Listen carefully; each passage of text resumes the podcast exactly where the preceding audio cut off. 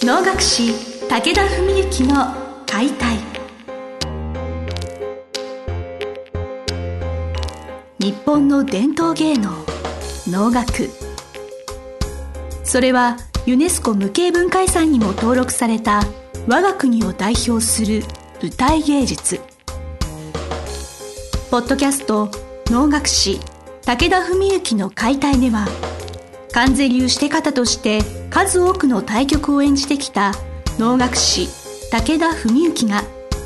600年以上の歴史を持つ能楽を優しく解説。能楽師として自らの経験とその思いを語ります。今週も始まりましたお能の世界に触れながら現代と歴史をつなげる物語番組武田文幸の解体司会進行の菅圭一です。文幸先生本日もよろしくお願いします。よろしくお願いします。これ聞いていただいている皆さんはすでにご存知かもしれませんがこれ第100回ということで本日まで先生どうも番組ありがとうございました。ありがとうございます。おありがとうございます。いや本当これを聞いていただいている皆様に支えていただいて番組も継続しております。100回とも聞いてくださった方は何人ぐらいいらっしゃるんでしょうねぜひお便りいただいてあのゲストとしてお招きしたいので そうです、ね、あのはい、お便りお待ちしております、はい、これその第1回いつからかなって思って振り返ってみますと2016年の11月21日に大会配信されてまして約2年近くそうですね。2年ですね、うん、これ番組のプロデューサーの、まあ、某カバン持ちの K さんという方がおりまして、はい、あの私の 上司みたいな人なんですけれど小菅さんは秋っぽいからすぐ辞めるって言わないでねってことを念押しされていてなるほど。もう絶対辞めないと思ってそのことがもうね、昨日のことのようにあれが2年ぐらい前になるそうなんですか、はい、そういう心配があったんですね。でも始まってみるともう本当いろいろ日々新しいことを知れるというか先生のお人柄であったり勉強することがあって面白いなと思いながらあの飽きることなくもちろんなんですけれどあの本日に至るというところ。あありがとうございます。いや何気にでも僕なんかもですね、まあ、こう能楽師以外で、まあ、例えばお弟子さん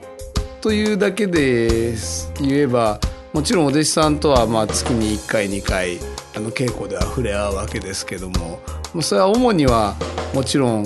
稽古要するに舞台に関する話をほとんどしているわけであってあのこういうふうにこう定期的にいろんな話をコミュニケーションとってするっていうのは実は小菅さんが今一番僕はお能関係能楽師以外では一番よく合ってる人かもしれない本当大変光栄でございます、はい、そういう側面もありますねなんか。収録のたびにっていうのが良かったなって思います。その定期的にそのその間にあったことについてのエピソードであったり近況をご報告いただけたりとかそういうのがやっぱり長続きしている秘訣なのかなって。そうですよね。確かに確かに、はいもともとこの武田文幸の「解体」という番組を始める前に、はい、先生がその秋山城賢治さんともいろいろセッションとかお受けなさったっていう話をお聞きしていて、まあ、それで新たな心持ちで番組を始められるぞということで、うん、花をつかむ心を広げるって私もよく番組のフレーズとかで使ったりはしてたんですけれど今改めてこの花をつかむ心を広げると聞いてどういう思われますか？そうですね。あのー、もう本当にまさしくその、まあ、ジョーさんがねセッションで、えー、僕のコアミッションとして「命の使い方」と書いて使命。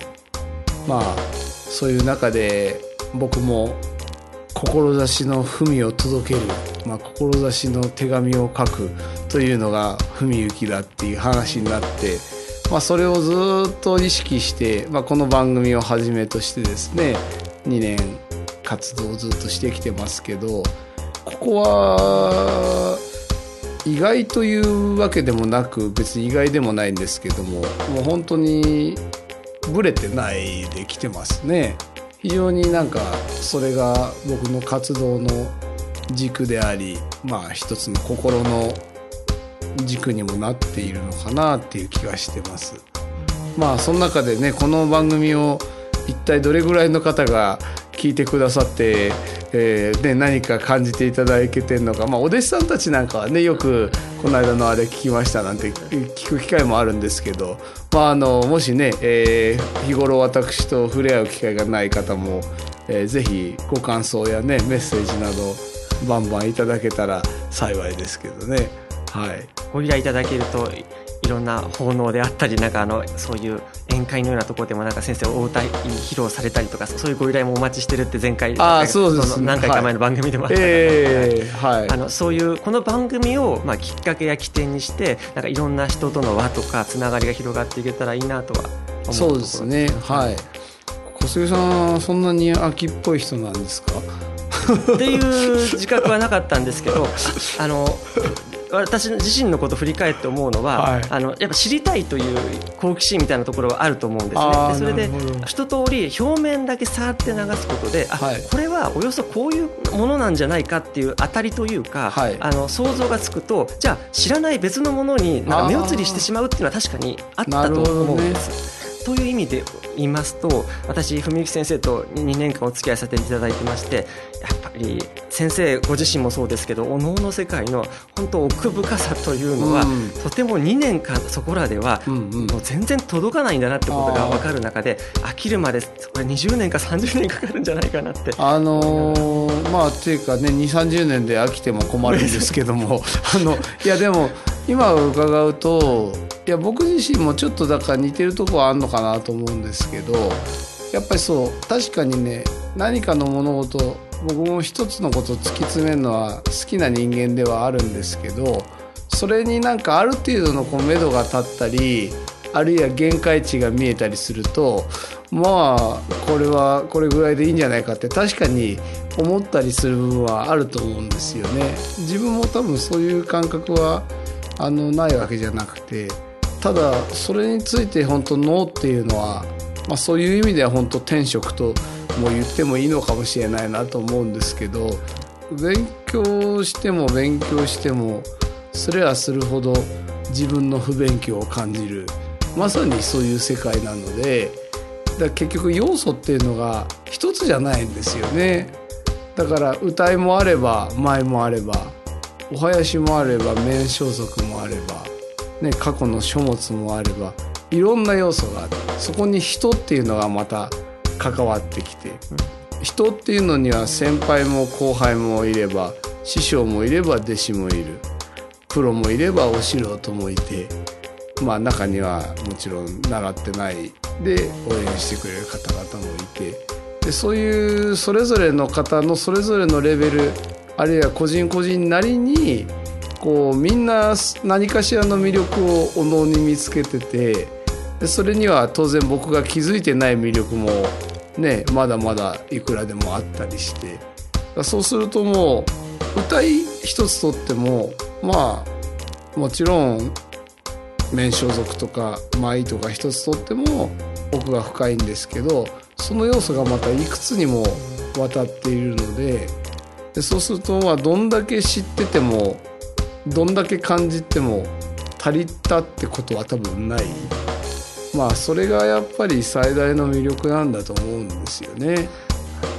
伝統芸能でやっぱ600年とかそういう歴史があるわけじゃないですか。そういうの結局消耗されなかった消費されなかった文化っていうのはやっぱそれなりのやっぱそれ相応の理由があるからであってやっぱり時代が変われば人も変わる。人が変わればきっと違う舞台が繰り広げられるっていう奥深さも、うん、あるのかなと思いながら、ね、お話を。確かにだからそう価値観が変わると、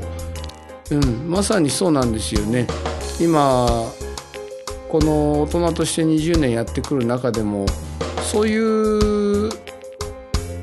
質問っていうかまあ質問というよりは、まあ、むしろ冷やかしに近いかもしれないようなそういう言葉みたいのも幾度かまあ言われたり耳にしたこともあるんですけど、要するにそんな古臭いものとかね今の時代に合わないんじゃないかとかそういう意味合いのことを確かに言われたことはあるんだけどでもそれははっきりや全く不勉強な人の言葉であって知れば知るほどねどの時代にも適応できるっていうかまあ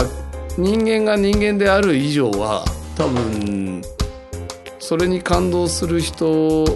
これをよりどころにする人は必ずいると思うんですよね。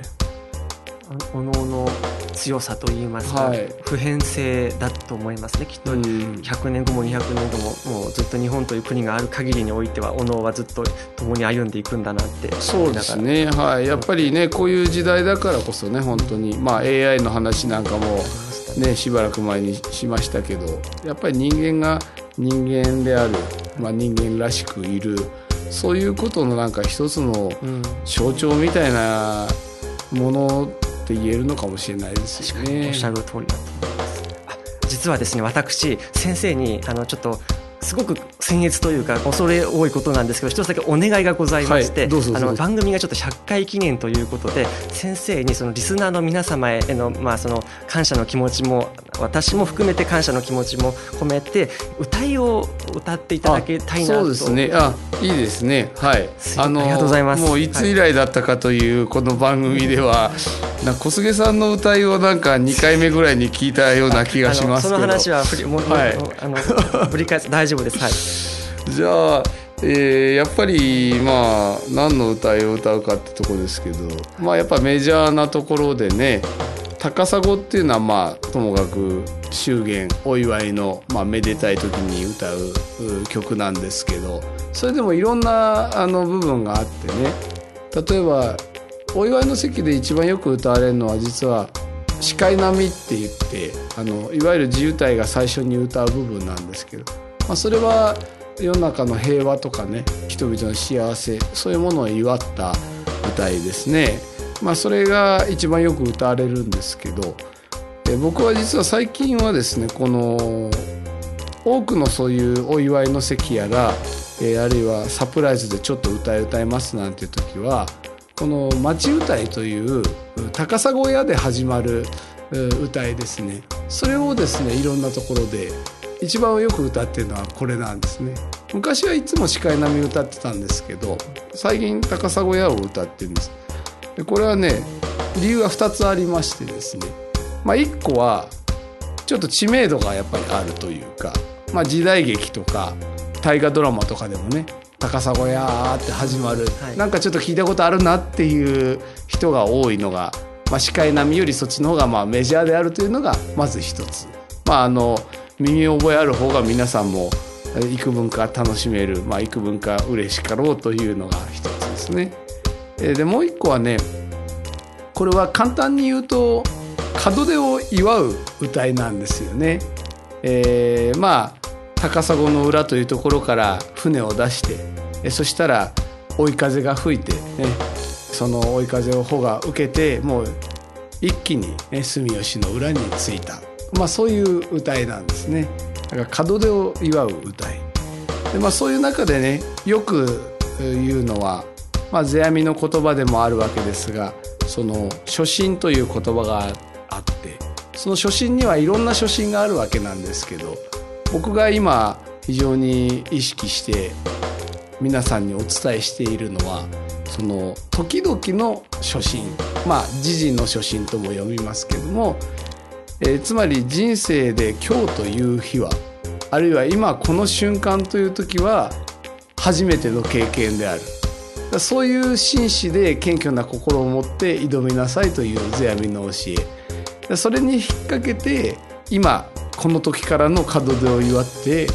町歌を歌いましょうというのがいつも言ってることなんです。ありがとうございます。はい、はい、まさしくこの番組に100回に、記念にふさわしいことだと思います。じゃああのこの町歌をね、はい、今日は歌って終わりにしたいと思います。はい、はい、よろしくお願いいたします。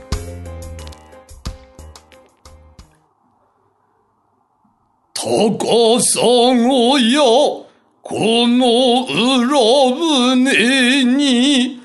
帆を上げて、この裏船に帆を上げて、月もろともにいでしおの波の淡路の島影よ遠くなるの大きすぎて、お休みの家に月にけり、お休みの家に、月にけり。りがとうございました。ありがとうございました。次回以降も武田文幸の解体をよろしくお願いいたします。本日の番組はいかがでしたか？番組では武田文幸への質問を受け付けております。ウェブ検索で「武田文幸」と入力し検索結果に出てくるオフィシャルウェブサイトにアクセスその中のポッドキャストのバナーから質問フォームにご入力ください。ぜひ遊びに来てくださいね。